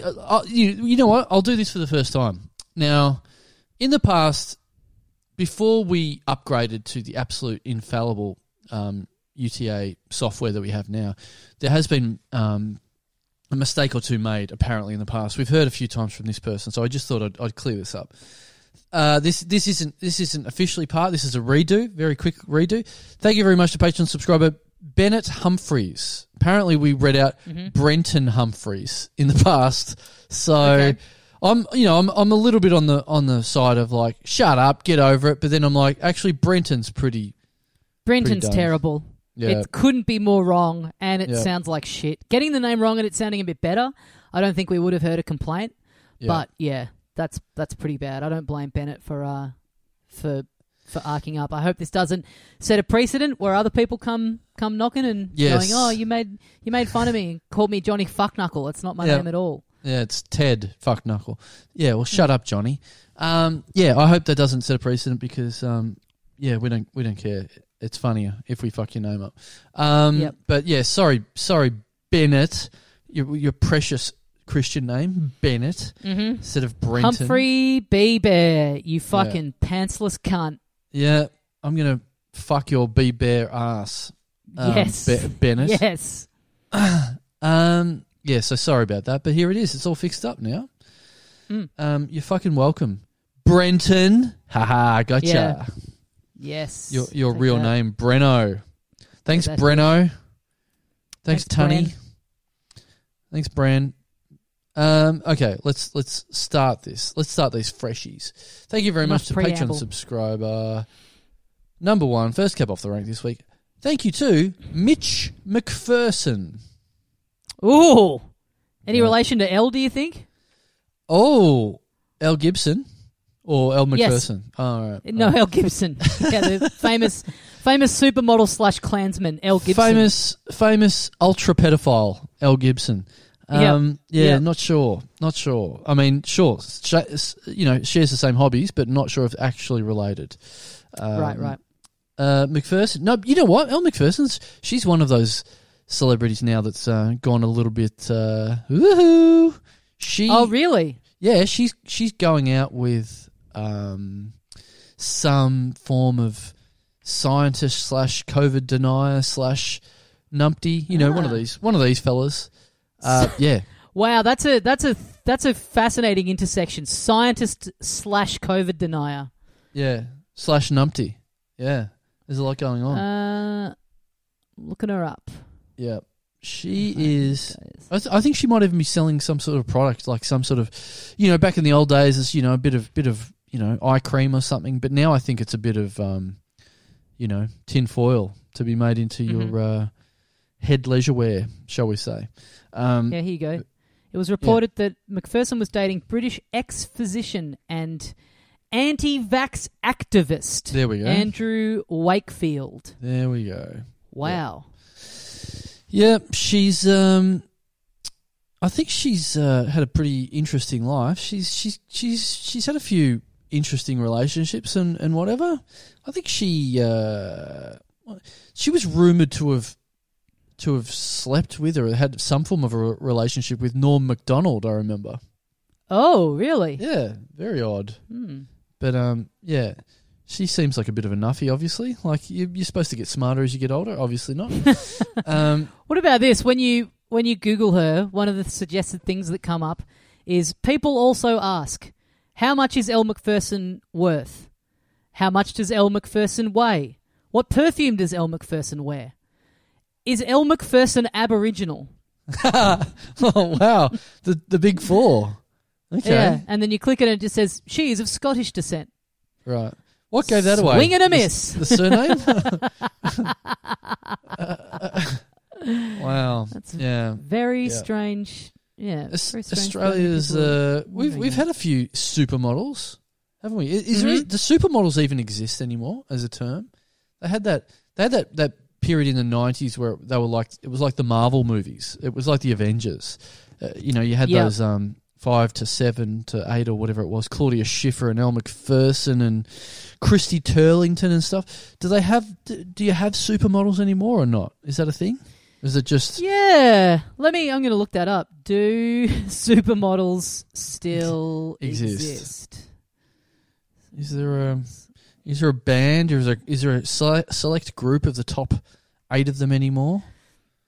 Is there some governing body... Yeah. Sort of... Some union? The supermodel era, as it was defined 2 decades ago, is dead. Right. So Forbes reported this in 2011, the end of the supermodel. Okay, all right. So no, they don't exist. Who were the 5 original supermodels? Long before there was Kendall Jenner and Gigi Hadid, there were the big 5, Cindy Crawford, Chrissy Turlington, Linda Evangelista, Naomi Campbell, and Claudia Schiffer, the original 90s supermodels. There we go. Well, I just looked up on Ranker, who are the most famous models in the world right now. Number 1, Gigi Hadid, who I don't really know. Number 2, Candace Swanepoel, who I clearly don't know the name of. Kendall Jenner, number 3. Cara Delevingne, is that her name? Mm-hmm. Number 4, Bella Hadid, number 5. Yeah, these are models, not supermodels. Naomi Campbell's in the top 5, and she's 50 years old, so... Yeah, she's still in the top on this website that you're looking at. On Ranker. Not that this is too official, but I guess she's one of the most recognisable people. Yep. She should be an anti-vaxxer. She is crazy. Poor old. Well, why do we have to get, of all the supermodels, how come we have to get the crazy one? Yeah. Not fair. You mean, like, why is the Australian one the one that's turned the most loopy? Mm, yeah. Yeah. What a shame. Well, I guess you could look at it as, like, she hasn't lived in Australia for a long time, right? So if you wanted to, our country could pretty easily distance ourselves from her. She's one of those. This guy, her boyfriend, has a huge Wikipedia page, and all of it is about anti-vax stuff in some way. Yeah. That's kind of impressive to have done that much work for the cause that you have got an absolutely brimming Wikipedia page all about it. Right. Fuck. And Elle Macpherson read that page and went, wouldn't mind rooting him. Hubba. Mm. I got a big wide on seeing this. Yeah. Mm-mm-mm. Give me the needle, if you know what I'm saying. Yep. And it sounds like he's anti-vax, but he's not anti-vag, if you know what I'm saying. Yeah, so. Very nice. I'm sure he's used that line in his time. That's how he wrote. That's how he did it. It's just that easy, folks. Yeah. He's a doctor. Scientifically proven pickup line. Might be anti-vax, but I'm not anti-vag, Elle. Jump on in. Thank you. Thanks, Elle's twin brother, Mitch. Thanks, Mitchie. Thanks for being the sibling of the hottest numbskull Australia has produced. Thank you very much to Patreon subscriber Andrew Burt. Okay. Yeah. All right. B-U-R-T. Who's next? Yes. Yes. Yes. Andrew Ernie. Yes. There we go. Andrew Burt Reynolds. Yeah. The old Cannonball Run of Patreon subscribers himself. Mm-hmm. The old Burt Reynolds famously watching Boogie Nights and then firing his agent who told him to do it. So, oh really? Perhaps this guy is going to have the exact same response. Wow. Someone else told him to subscribe, and then he's listened to this and he's gone, "Get fucked! You're out of my life forever." How dare you really do that? Doing that? Yeah, yeah. He hated how it. When he saw it, he hated it. Which it's hard to imagine it turning out that much differently to how it looked on the page. I can't really imagine. You know, you read a script where you're a guy that runs a porno company. Like, what did you? And also, in real life, you look like you run a porno company as well. Like he doesn't look too different from the character he played. He looks and acts pretty weird and creepy, or he did. Yeah, it's a shame because he's fucking awesome in it. I'd love to know. I'd love there to be more information about what he. I guess stylistically, for when it was made, it's pretty. You know, Paul Thomas Anderson has a pretty unique style, and that's one of his first films. So maybe it was just that he didn't. And Burt Reynolds hadn't had a hit for a long time, so that was a hit movie. Should have been fucking wrapped with that. Andrew Burt Reynolds. What about Andrew Dom DeLuise? Any thoughts about that? What? Why? Just because those two used to make movies together, the Cannonball Run 1 and 2. Right. That's something. I don't know if I've ever seen Dom DeLuise in anything. Oh, really? Let me Google this MF. His son was in 21 Jump Street. Okay. Which I always found very funny. Peter DeLuise. Just Dom DeLuise having a son is sort of funny. Look at this motherfucker. Just a different world when you could be famous and look like this. Yeah. Okay. What's the last thing he's in? Probably The Cheesecake Shop. Bongie Bear and the Kingdom of Rhythm. Great. Recorded. Wow. This came out in 2019. He recorded his voice for it. It's an animated film. He recorded his voice for it in 2006. What? And the film didn't come out for another 13 years. What? That must have looked great when posters for it were going up. And it's like, and starring Dom DeLuise, and people going, that cunt died like 13 years ago. Yeah, and 90% of people going, who's that? And 10% being, he died 15 years ago. Yeah. Wow, okay. Yeah. I'm trying... Well, I'd like that to be your first taste of Dom DeLuise, to watch that animated movie and listen to the croaky old, outdated, unfashionable voice of him from 15 years ago. Mm-hmm. Completely out of step with today's modern voices. I guess I've probably seen one of those cartoons that he's in. He's in like all those, like All Dogs Go to Heaven, An American Tale, Fievel Goes West, all those kinds of ones from the time. I probably saw them at some point. But apart from that, never seen Cannonball Run. Oh, I've seen the Muppet Movie. Okay. There you go. That's the only live-action thing I've seen him in is... watch the Cannonball Run. It's okay. I remember it being fun when I was a kid. I'd like to know if it stands up. Mm-hmm. Get that to... I really hope that you watch that, and that's your gateway into being completely obsessed in it. And the new segment on this show, Talking Dom. Talking Dom Dom. Well, Talking Dom was like a little bit of what we were doing during the Masked Pegger last year, but anyway. Right. Yep. Andrew Burt, quite a name. Seen that floating around on the socials. Always been a little bit it's taken my eye. Just Burt as a name first or last is I know it's spelled differently, but child of Fiona O'Loughlin, Burt O'Loughlin. Oh, yeah. I mean, Albert, I guess that's short for. I suppose. We should ask her. Maybe not, I mean. She probably wouldn't know.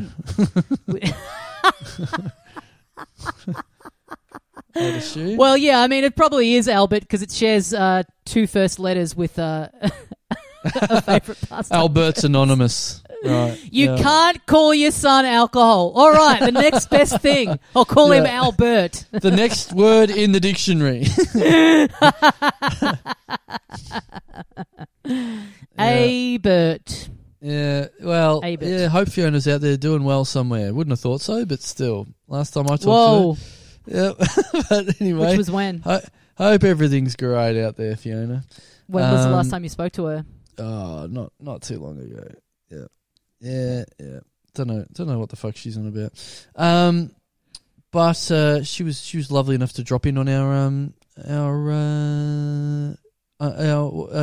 drunk cast. Yes, she was at the end of Comedy Festival, which she wasn't drunk for, but she was lovely enough to. I believe she dropped in because she had booked in. I think she wanted to start her own podcast or something, and so I invited her to come along to it, and then she said, "Oh, that's the same time I've actually asked. I've put out an open call for people to come along to my hotel room and record stuff for my podcast." And then when she turned up to our one, it's like, "Yep, no one turned up to yours, did they?" So, ew, boy, she obviously didn't have much to do that night, but lovely of her to come along. Take part. Yeah. Yeah. Yeah, yeah. But, thanks, Andrew Burt. Thanks, Berto. Thank you very much to Patreon subscriber Kieran Robertson. My mother's maiden name. Perhaps this guy is related. Kieran. Kieran Robertson is the maiden name. Yeah. All right. There's a full name. Elizabeth, so does that mean Kieran Robertson Dassolo? Uh oh. Does that mean that a lot of people can now hack into various things of yours by using your mother's maiden name? Yeah, thought that. What's the street you grew up on? What's your first dog's name? The Hershey Highway is my answer for both those questions. So your mum's maiden name was Mrs. Hershey Highway. Yep, yep. Right. It's just I put that for all of them. Yeah, I put that every answer to every question. Yeah, yeah, yeah. It I get on a roll once I answer. Once I answer yes, please for sex, I'm then just on a roll, and I'm feeling good, and I'm just I'm having a lot of fun answering questions on the form. Yeah, just for the census, for the TV ratings. Yeah, great. It does sound delicious, doesn't it? The Hershey Highway. I think it would take me until about 13 or 14 years of age to realise that that's not what it is. It's not as like if you had Willy Wonka's chocolate factory and you were like, yeah, no worries to get from this part of the factory to the other part. That's the Hershey Highway that you travel on. So it took you until realise it's not delicious. It took you until 13 or 14 to realise that you're not gay. Is that what you're saying? No, that took a bit longer, but. Because some people, they work out the other meaning and they're like, honestly, sounds more delicious, if anything. Yeah. If you're gay, you're in the wheelhouse of like the Hershey Highway. It never stops being enticing to you, you know? When you're a little kid, you think it's chocolate and then you cross that divide and you're like, hey, I'm still in. Oh, but you're working under the parameter of thinking that, anal is only for gay people. I'll have to alert you to something, Tommy. It's absolutely not. You're right. I do love eating ass. I don't know that I want a whole highway worth of it. Right. Probably more of like the Hershey cul-de-sac. Would be for me. That's more why I think it's like a gay thing is because like statistically the amount of it that you're partaking in is more like a highway than the average heterosexual person as into that as they are. Yeah, they're probably not doing more than like a laneway. Well, I would say that it's a rare example for me of a highway being decommissioned a long, long, long time ago. So there's an absolutely different road I'm travelling on these days. That's for sure. Wrong way, so, go back. Yeah, and you're like, but I'll get there quicker. Yeah. No, no, we're going this side way. Yeah. It's a lot more fun. It's got Macca's on the side. It's like, there's it's a better view. No, it's bad for the car. We can't go down it. Yeah. That's why there's all the signs there. It's going to fuck up the suspension. There's a massive toll on it now, a toll you cannot afford. So, yeah. No, siree. Those days are gone. Unfortunately. Damn. Yeah. What a shame. Yeah, I know. What a shame. I know. It's like one of my best friends has moved away and, gone and lived on a farm. And by best friends, I mean anal sex. Put out to pasture. Oh, just pour out a can of anal sex on the curb for him. Yep. What a shame. Kieran. Thanks, Kieran. Don't say her name, but I will disclose this detail.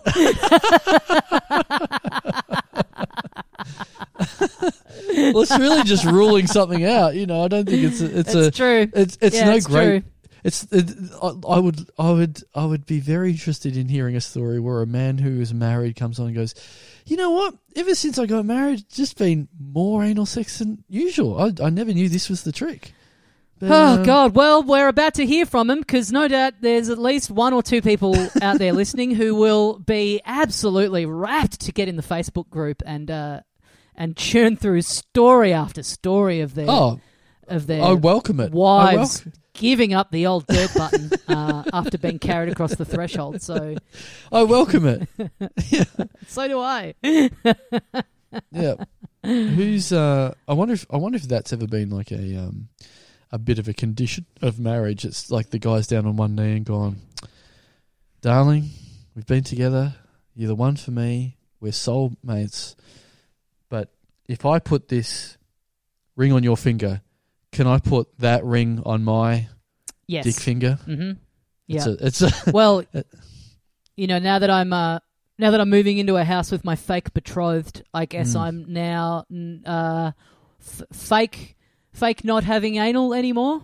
I can't keep up with the logistics of how that works. But is fake not having anal mean you're actually having anal? Is that what that means? Yeah.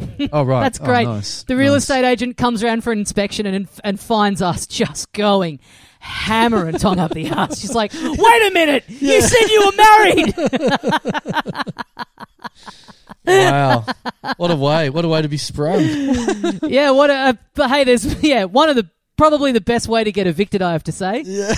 be a real hassle to have to pack everything up and get a new place, but I wouldn't be too mad about telling people that story. Yeah, yeah, there are worse ways, that's for sure. Yeah, I wouldn't mind getting kicked out of a house if that's what it takes. Very nice. Thanks, Robbo. I don't know how we got there from there.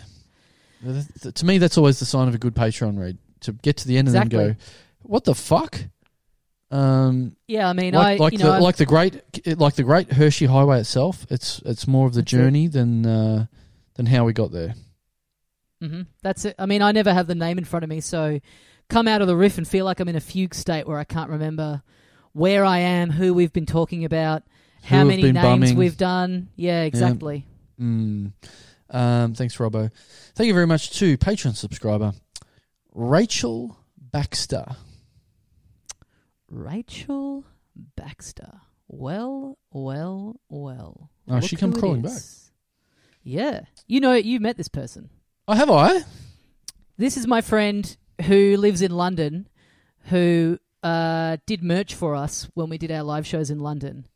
And more than one listener came and asked her if she's your wife. Ah, really? And, yeah, she was just like, so much is funny about this. So what? We've just left our child in a hotel room, and like the idea of you bringing your wife across the world to then get her to sell merch for us. Yeah. Not mentioning that she's there, just having her flog T-shirts at the end of the gig. Yes. But, I mean, to be fair, my wife did come on the second International Podcast Festival, but she sort of went undercover. I didn't mention who she was, but a lot of the diehards were figured out who it was, and et cetera, and whatever. Yeah, I mean, you didn't have her doing tech for us or anything like that. She wasn't on the clock while she was there. Probably wasn't far off, but still, Yeah, but Rachel. So hang on. So Rachel Baxter is your friend who they thought was my wife, who was doing the merch. Who also, I think, because it was a big. I think there was wasn't there a mixture of like people thinking it was my wife, plus a few people maybe trying it on, plus maybe a mixture of both. Yes, I believe so. Yeah. There was one stage I got so drunk, I thought that was my wife, and I was like, and I went, damn, can't have anal. Oh, yeah. Damn. That old story. Damn. Yeah. I don't know. Sorry if Ray's up for if that's part of her if that's part of her if that's part of her repertoire or not. But that's what tricked me, because over there you would call her Ray. I thought it was short for Raylene or something, not Rachel. I've never heard that before. Yeah, Ray is short for Rachel.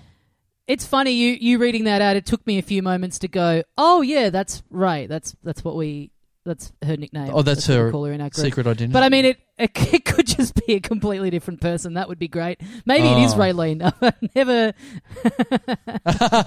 You've never asked. Yeah. Oh, so hang on. So did she know? Did she listen to our show before we were in London, or is her doing merch for us converted her into being a Dum Dum Club listener and now a subscriber? No, she's listened for a little bit. We've been friends. I've known her since I was like 18 or something, and then she's listened for a little while.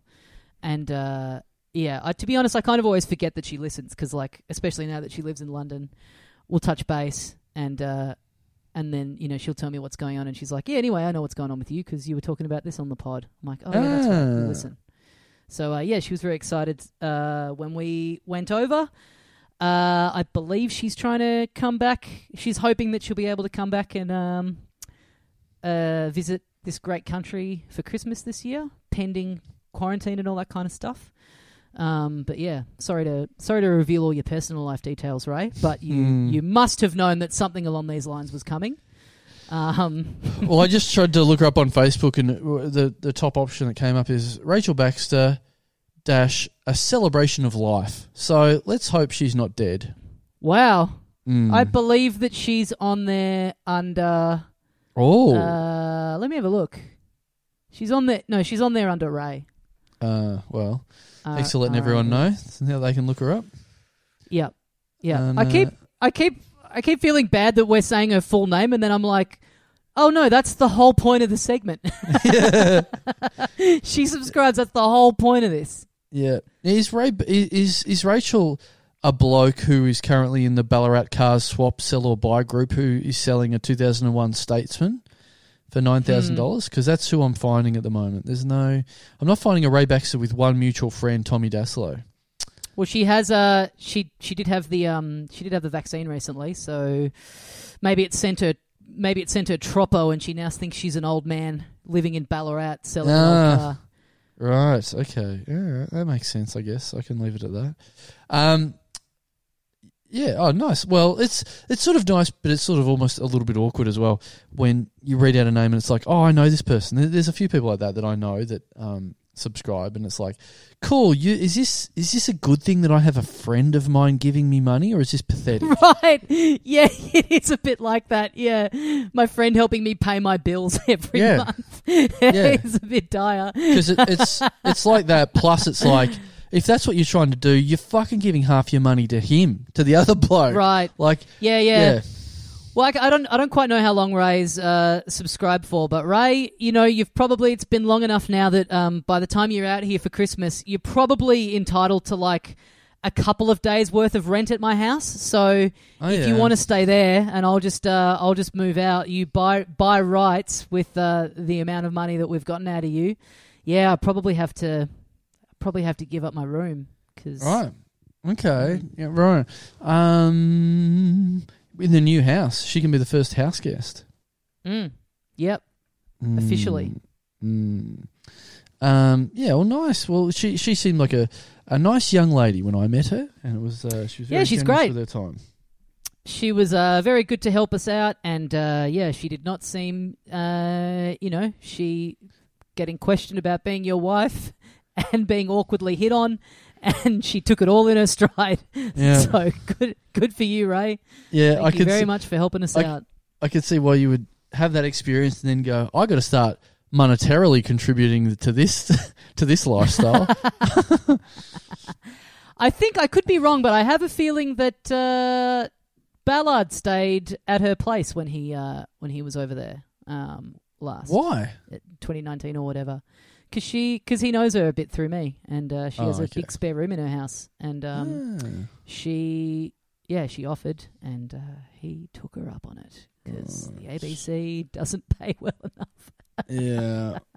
Yeah. Wow. Well, thanks, Rackles. That was a fun time, London. Seems a long time ago, partly because it was, I guess, but also partly because it doesn't seem like we are very close to being able to do anything like that again anytime soon. But yeah, I mean, it kind of wasn't really all that long ago. It was like basically 2 years, right? Which is a little bit of time, but not to an insane degree when you consider how little we've been allowed to do in the time between. But that was a very fun thing, you know, getting to do something we hadn't done before, and then. You know, having a good reception, having a lot of people in London wanting to come to the show, end up doing 3 sold-out shows in a cool venue, and it was a very good culture afterwards, everyone wanting to, you know, stick around and have a drink with us, and very big, one of the bigger party vibes we've ever had after a show, I reckon. Yeah. Is that fair to say? Just taking over that beer garden, yeah. And then coming back there the next day, I think... You were doing a solo or something, like once we'd done our 3 live podcasts, and then us coming back, like on a final day, and Kappa doing his show, and the pub had just run out of beer. Very funny. I think Kappa did his solo after we had done the day where we'd done the 2 podcasts back to back, right.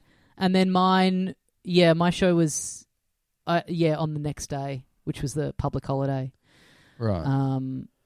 Which I can't remember if you were there or not. I think maybe you'd gone home by then. I think I came along to the start of it or something. Right. I'm pretty sure I came along to the start of it, and then I had to go home. Then I had to go to the to the airport. Oh yeah. Well, I'll tell you who was there. Ray Baxter. Ray. Mm. Everybody loves Rachel. Thanks, Rackles. There was a Rachel in my high school that was. I've never heard that before or since. Her nickname was Rackles. I like it. Don't mind her. I like it. I'm going to start calling her that instead of Ray. Yeah, I'm exactly. Start calling her Rackles from now on. Yeah. All right. I got to go. So last Patreon subscriber, 5th one for this week. Thank you very much to Rackles Comedy. Thanks everyone. Oh, thanks Rackles. And thanks, everyone. Get onto patreon.com/Little Dum Dum Club. Support the show. Get 2 bonus episodes every week. Get your name read out at the end of the episode. Head to littledumdumclub.com. We got tickets to the live stuff. We got the merch all on there. And, yes, take care, everyone, and we'll see you next time. See you, mates.